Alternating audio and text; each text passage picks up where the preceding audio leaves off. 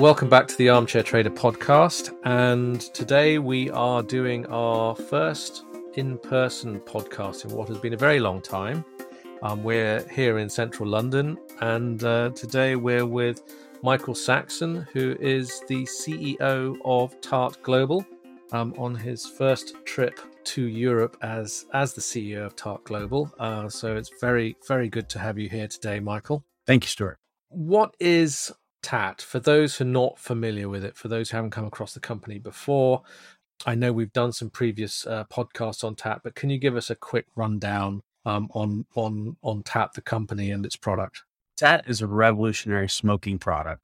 Doesn't use tobacco and doesn't contain nicotine, but provides the smoker an experience that is exactly like the normal traditional tobacco cigarette. So TAAT has actually only been sold in the US for a very a relatively short period of time. You have been uh, targeting a number of states and also doing some distribution overseas, but it's fair to say that, that it's still early days for TAAT. That's correct. Um, we're now on the third generation of our product.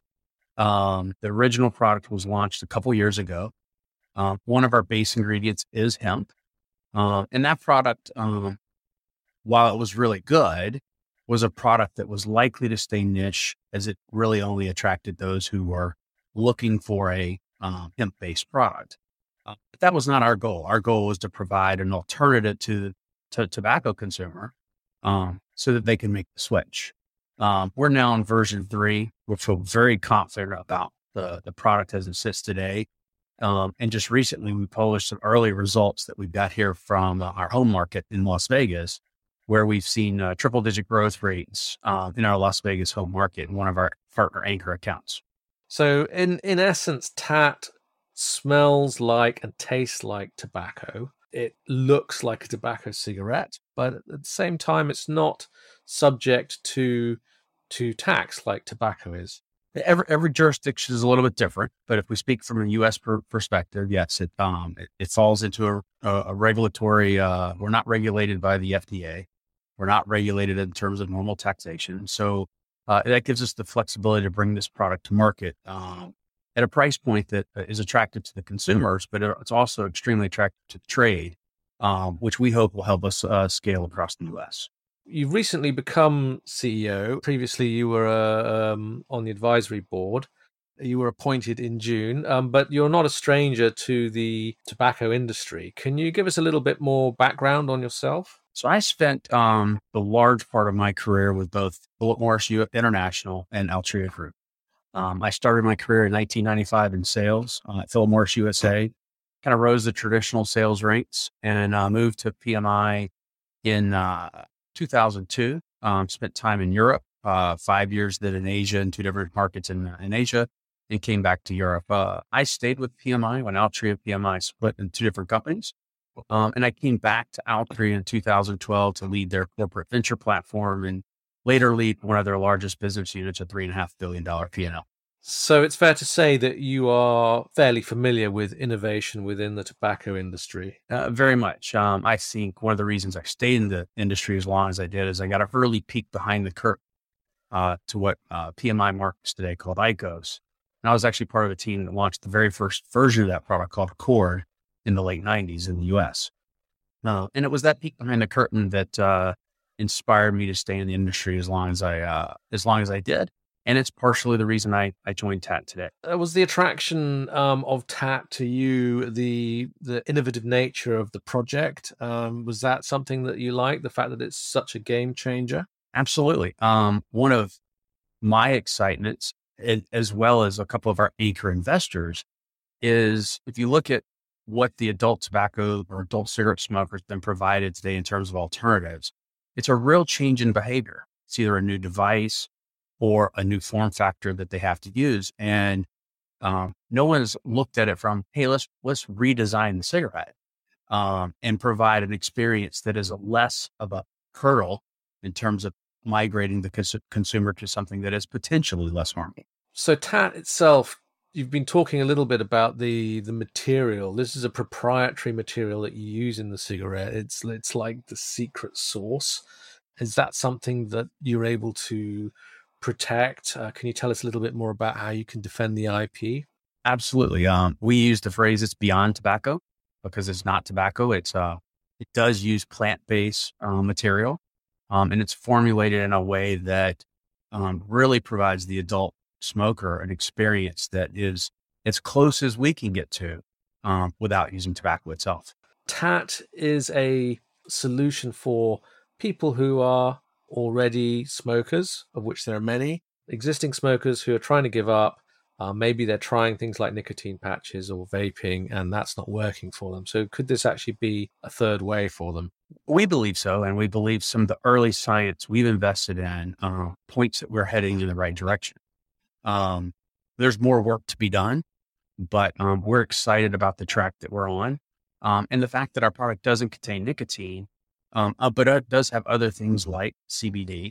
Uh, we think there's potential there that uh, could be, um, it could, it could really help adult smokers switch from a traditional tobacco cigarette.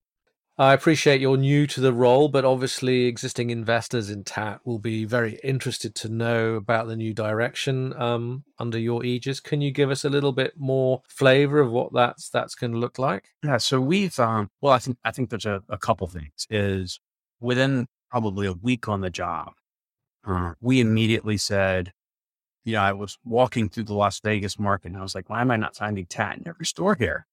And uh, came to learn really quickly that we hadn't launched it at a full scale approach in Vegas. And I said, well, geez, you know, this is our home market. Um, we're here and we've got a lot to learn. So we really put a concentrated effort on the Las Vegas market. And, and just, just like Europe, you, the US is a really large market, right? It's many markets tied up within one. So what we try to really do is localize our approach to really go deep from a sales point of view, make sure we had broad distribution across the Las Vegas market. And we coupled that with uh, a full scale marketing approach. Um, from everything, uh, we are able to use radio, which uh, traditionally is a, is a is a vehicle we haven't been able to do, um, as well as a lot of consumer engagement and direct one to one type communication. So we've concentrated that effort all into Las Vegas, um, and the early signs are promising, like we published last week uh, in our anchor partner account, uh, Speedee Mart. And what we've learned from that is that we can get, go from awareness of the product, we can get the consumers to try it, and now we're seeing consumers buy it on a regular basis.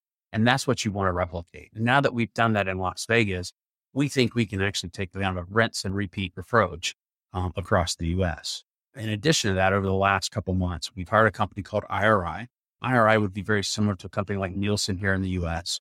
Um, and they helped us uh, really uh, look at the US and drive down state by state and help us provide us a roadmap of where we can focus. Um, and one of those states that's going to become a priority for us, we've already talked a little bit about from a fresh release point of view, and that's uh, the state of Texas. We launched a, a terrific partner account um, here in the last couple of weeks called Buc-ee's, which is an iconic uh, convenience store chain in uh, the state of Texas. And we look to build off that and really take the things we've learned in Las Vegas and replicate those uh, in a state by state approach across the US. So, when TAAT started out, you targeted a number of the larger domestic US tobacco markets uh, like Ohio, Pennsylvania, um, I believe uh, the Carolinas. I know now you're also looking at or actually beginning to distribute in Texas. Can you can you give us a little bit more more of an idea on why why Texas? What it, what was the big attraction there? Yeah, I think it it really does come to finding that anchor account in a state. You know, similar to Europe, U.S. You know, you still have a large mom and pop um, convenience store population, but it's really getting in a couple of those really large chain accounts that makes a difference, uh, and that will help that mom and pop uh, universe follow really quickly. Um, but getting an account like a Buc-ee's in a state really provides that launch platform um, to go into the state in a big way. And if you identify the right accounts in a state, and that's from a large chain account point of view, you know, like in every industry, there are leaders and there's followers. And if we can identify those right partner anchor accounts that are leaders, um, the other accounts will follow as well. TAAT has generated a lot of interest from investors in uh, Europe and the UK. Obviously, some of these people are also um, active smokers looking to give up, and uh, we we get asked a lot about the company's plans as they stand for for further distribution in the UK and Europe. Can you tell us a little bit more about that? Yeah, so um, actually, it was uh, last night. I had uh, meetings with our uh, partners here in the UK, Um, we're pretty excited. Uh, you know, they've uh, now ordered uh, four different delivery or, shipments of the product, um, and and they're extremely bullish on the product as well. Um, like every new CPG product expanding international, there's teething problems and uh, supply chain things, especially in the world today that we're, we we've had to kind of wrestle with, and um, especially you know in our product, we, we kind of consider ourselves a category creator, right? In this beyond tobacco kind of uh, concept. Um, so there's little teething problems we've had, but but I'm really uh, excited to see us uh, grow across the UK in, in 2023, and I'm going to be in Dortmund, uh, Germany, at InterTabac uh, conference, and have several meetings with other distributors across Europe, and and hopefully in time, uh, the story that we're learning here in the UK will spread across Europe. But but for now, UK uh, is really kind of I consider our home base here in Europe. And uh, we've got some really uh, uh, early promising signs from the distribution we've had in London. Um, and this is now our second shipment of version three. Um, and hopefully the supply chain issues that we've kind of worked on uh, will, will, resolve themselves here in the next coming months and we'll have a regular supply um, and can hopefully start to see uh, the product expand across the, beyond the, the borders of the, of the London markets. You mentioned version three of uh, TAAT's Beyond Tobacco. Can you can you tell us a little bit more about the the changes that you're implementing around that? Yeah, so um, I think as I mentioned earlier, right, the, the, the early versions of the product were really, uh, I would call it hemp forward, right? It wasn't something the average mainstream adult cigarette smoker would find enjoyable. Um, it was it, it, would have been a real change, um, change in their experience and uh, I, through it, I think four or five different iterations now, and we called them one, 1.1, 2, 2.1, to 3. Uh, now is what we call it. Um, if you were to open up, break open a cig, break open a, a, normal tobacco cigarette, and then break open a TAAT, um, you'd have a really hard time telling the difference between the two products. Um, and uh, you know, our base proprietary material we call Beyond Tobacco really does resemble uh, the, the experience that adult tobacco gets uh, when they smoke a normal tobacco cigarette. So beyond, I mean, I've I've tried Beyond Meat recently, and I have to say I was really impressed at um, just how close to real meat it is. It's virtually indistinguishable, in my opinion. Is ba- is that basically what you're aiming for here with Beyond Tobacco? That that for a smoker it would be virtually indistinguishable from um, normal tobacco. Uh, that's the that's the same. Um, and we get that comparison a lot um, because that's an analogy that people uh, easily understand. And you know, when I was out at our first consumer engagement event in Las Vegas and uh, had a chance to interact with consumers myself, um, they draw that same comparison, right? And it's uh, there. There really is a wow factor when people pick it up and try it and, and realize that it's not tobacco, and, and uh, but how closely it resembles their traditional tobacco cigarette experience. We started um, covering TAAT during the pandemic. Uh, everything was locked down. Um, you've mentioned that you're uh, going to trade show in Germany. Um, how much of an impact was the pandemic itself on the growth of TAAT, and and how important is it now that the pandemic is receding and that your that your team is actually able to get out to these distributor trade shows and also you know, has it really impeded the way you can distribute the product? Um, I, th- I, think it absolutely will change things. Um, and I look at things uh, a, a, little differently. Uh, yes, I think uh, to come back and answer your question, the pandemic hurt a lot of people in the consumer product uh, good space, especially if you were a new product. Um, because the supply chain issue started hitting really fast, many retailers locked down their planograms and their assortment until they got some breathing room themselves. So I'm sure there was an impact on that, but I actually look at that as a little bit of a blessing in disguise. At that time, we had version one or two um, of the product. And we know today that that wasn't the right product to scale. Uh, and we've learned uh, that reintroducing version three in a market that had one and two is difficult. We've learned that in uh, uh what we kind of call another home market of ours, uh, where our ADCO business is in Ohio, that reintroducing version three when consumers had tried version one and two is a, is is an uphill battle. It's, uh, you know, brands are just like people, right? And you form a bad first impression. It's, it's kind of hard to, to, to get that second bite of the apple sometimes. The good news is the footprint we have in Ohio is relatively small. So when it comes time to relaunching it uh, across uh, Ohio and other major markets like Columbus, Cincinnati, and Cleveland, we're not going to face that battle. Um, but uh, but yeah, gaining the access. I think we're really excited about um, the upcoming National Association of Convenience Stores um, and the work we're going to be doing there, uh, meeting with top to top C-store leaders and and and the C-store leaders we've spoke to so far because we are a real win-win scenario for them. We improve the profitability of their tobacco category. Uh, in in the in the United States, you know, a, a wholesale retailer might be making mid single digits, low single digits, even in many cases on their tobacco category. A retailer might be making uh, low low double digits in terms of gross margins, and we can improve the profitability of their category quite substantially once they hear our story and they under, understand the economics uh, benefits to them. Uh, we, will we'll be able to scale really quickly. And finally, I wanted to just ask you a little bit more about your your views on data driven sales, data driven processes in this market. How much are you going to be using that um, as you go forward with TAAT? A little bit is from my background history. Coming from big tobacco, we had access to just reams of data that influenced decisions. Not that that eliminates some gut intuition, but uh, definitely data drives, uh, helps drive uh, and set the priorities.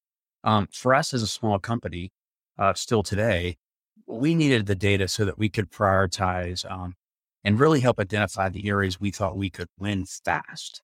Uh, and that was really most important. And because when you're launching a category creator product, um, you can't just throw it on the shelf, hope it sticks, right? It really does take that combination, uh, concerted effort between sales and marketing in the market, like what we're seeing in Las Vegas, to really one, get people just aware of the product, get the courage to try it, and then hopefully adopt it over time. And if you don't concentrate those marketing and sales efforts geographically, and you just face an uphill battle. So we've used data to really influence where we go, which accounts we're going to prioritize. And then as we go forward, we'll bring new aspects to data as we, uh, as it influences future R&D going forward. Thanks very much indeed for uh, coming on the podcast today, Mike. I really appreciate it. You bet. You know, we uh, welcome the feedback from from your uh, subscriber base, and really appreciate the opportunity to be here in the UK at a, you know a sad but really a, uh, a exciting time. So my condolences to those in the country. Um, but at the same time, it's a, it's a, it was a fun to be over here and, and see the celebration um, that you guys are experiencing both for uh, uh, Queen Elizabeth and uh, your new King Charles. Look forward to talking to you again soon. You've been listening to the Armchair Trader podcast. Make sure you visit our website, www.thearmchairtrader.com, for your daily dose of financial markets news and sign up to our free newsletter there.